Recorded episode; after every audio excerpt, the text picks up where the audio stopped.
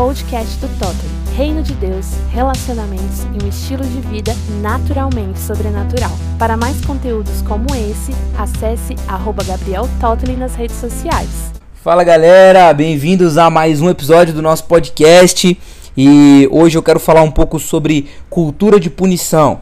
O que, que acontece? Eu e Natália a gente foi aconselhar um casal esses dias e a gente estava conversando com eles e eles estavam contando para nós algo que frequentemente acontecia na casa deles. Uh, eu vou citar um exemplo para vocês. A, a, a mulher ela tem como a sua linguagem principal atos de serviço. E aí ela queria, porque queria que o marido, que o marido limpasse a casa, que o marido é, arrumasse as coisas de casa. E ele não gostava muito de fazer essas coisas. E aí como ele não fazia, ela começou a ficar irritada e aí ela virava para ele e começava a gritar com ele e começava a, a jogar as coisas na cara dele de, de, tudo que ele não fazia e enfim, e eles começavam a brigar. E aí ele pegou e disse assim, cara, na hora que ela começou a gritar comigo, aí é que eu falei que eu não ia fazer mesmo. Aí é que eu disse que não ia acontecer, porque se ela tá falando comigo daquele jeito, é agora que eu não vou fazer mesmo. E aí quando eu voltei para casa, eu comecei a amadurecer sobre o que eles tinham falado para nós. Claro, a gente pegou, a gente aconselhou eles naquele momento, né? Mas depois eu fiquei digerindo um pouco isso e eu fiquei pensando como muitas vezes, é, seja dentro de um namoro, dentro de um casamento, dentro de um noivado, ou até mesmo no seu relacionamento de amizade, quando uma pessoa ela se sente ferida ou agredida, ela ela ataca, né? E o outro, quando se sente atacado, quando se sente ferido, ele acaba gerando uma cultura onde eu preciso retribuir isso.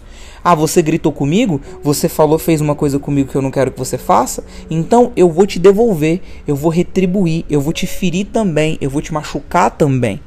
Sabe, muitas vezes, inconscientemente, a gente está tentando retribuir a ofensa, a gente está tentando retribuir a mágoa. É como se a gente fosse tão inseguro que agora, porque a gente foi ferido, a gente não pode sair por baixo, entre aspas, então a gente agora precisa ferir de volta. Como se, de forma ingênua, ferir de volta a pessoa fosse sentir, fosse fazer com que a gente se sentisse menos ofendido. E é muito perigoso essa cultura da performance, sabe? É, a gente precisa parar de tentar punir o outro para se sentir bem. Isso, isso vem muito da infância, sabe? Se você for pensar, por exemplo, um jogo de tabuleiro ou qualquer jogo que você jogou quando você é criança, como é que é que funciona? Para que eu possa ganhar, você tem que perder.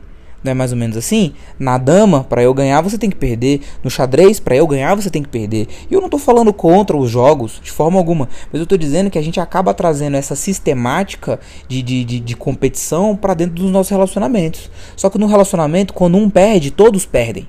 E quando você tenta ferir o outro porque você perdeu, todo mundo perde dobrado. Entende?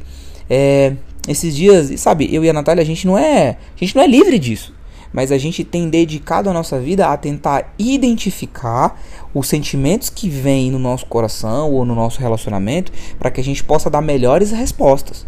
Então, esses dias eu e Natália a gente brigou. A gente brigou e a gente brigou feio e a coisa não tava legal. E aí a gente foi dormir, no dia seguinte a gente acordou, mas o sentimento de chateação ainda tava lá, sabe? A Natália tava muito chateada com umas coisas que eu fiz. E aí, é, quando a gente estava no almoço, a Natália começou a descontar, a Natália começou a brigar, a Natália começou a pegar outros pontos e começou a trazer para cima da mesa. E aí chegou uma hora que eu falei, Natália, eu, eu, o que te chateou a gente já conversou. O que te chateou, o que te feriu, o que te magoou, a gente já conversou, a gente já pontuou. Eu não sou perfeito e a gente não pode exigir perfeccionismo. A gente tem que exigir, ou melhor, a gente tem que esperar é, que sempre vá haver uma evolução. Mas perfeccionismo não. E eu errei. Então, assim, é, é, comecei a conversar com a Natália e a gente identificou que ela estava tentando me punir porque ela estava chateada. E aí, a partir do momento que a gente identificou isso, eu não vou dizer para você que basta identificar e plim, a, a, a, chateação e a raiva foi embora. Eu também não posso dizer para você que uma vez que eu identifiquei, a Natália agora, ah, tá bom, então acabou. Não. É, nós identificamos, a Natália no primeiro momento não deu o braço a torcer. Por quê? Porque a pessoa tá de cabeça quente, porque a pessoa tá ferida. E aí eu falei para ela, olha, você tem total direito de ficar chateada. Agora, o que você não pode é tentar me punir como se isso fosse aliviar a sua chateação. A partir do momento que a gente identificou isso, a partir do momento que a gente deu nome para os sentimentos, é... aí fica mais fácil de resolver. Então eu falei para elas, cara, você pode ter o tempo que você quiser, tenha esse tempo de, de chateação, de ficar no seu canto, mas não me puna porque afinal de contas é, eu não fiz propósito, afinal de contas eu não sou uma pessoa ruim, eu tô no mesmo time que você.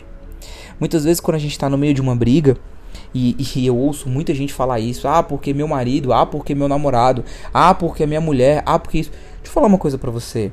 O seu marido não é o bicho papão, a sua mulher não é o bicho papão, sabe? O problema do relacionamento não tá no outro. O problema do relacionamento não é a pessoa.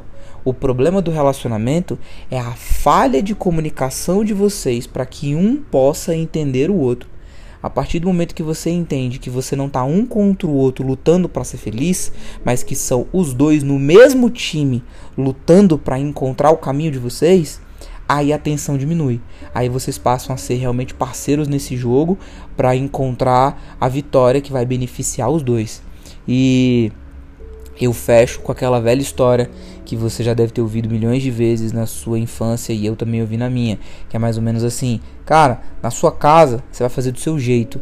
Sabe quando você é pequeno, que sua mãe fala: "Não, aqui na minha casa é do meu jeito". Mas quando for na sua, na sua casa é do seu jeito, mas enquanto você morar debaixo do meu teto vai ser assim. Cara, isso é uma mentira, porque quando você casa, não é do seu jeito, sabe? É do jeito dos dois. Então, se você não gosta de ceder, cara, não casa. Se você não gosta de relevar as coisas, não casa. Se você odeia dar satisfação para alguém, se você só faz o que você gosta de fazer, se você, sabe, não assume os seus próprios erros, não se case. Porque casar tem muito mais a ver com aprender a ceder. Porque quem cede primeiro ganha mais. Quem cede primeiro se fere menos. E quando você sai dessa espiral de punição, de eu preciso punir, e você entra num lugar onde, cara, eu quero ser o primeiro a perdoar, liberar, desculpar, você percebe que você vai passar mais tempo lutando é, pela felicidade, é, você vai passar mais tempo se divertindo com a pessoa que está com você do que passando tempo resolvendo problema dentro do seu relacionamento.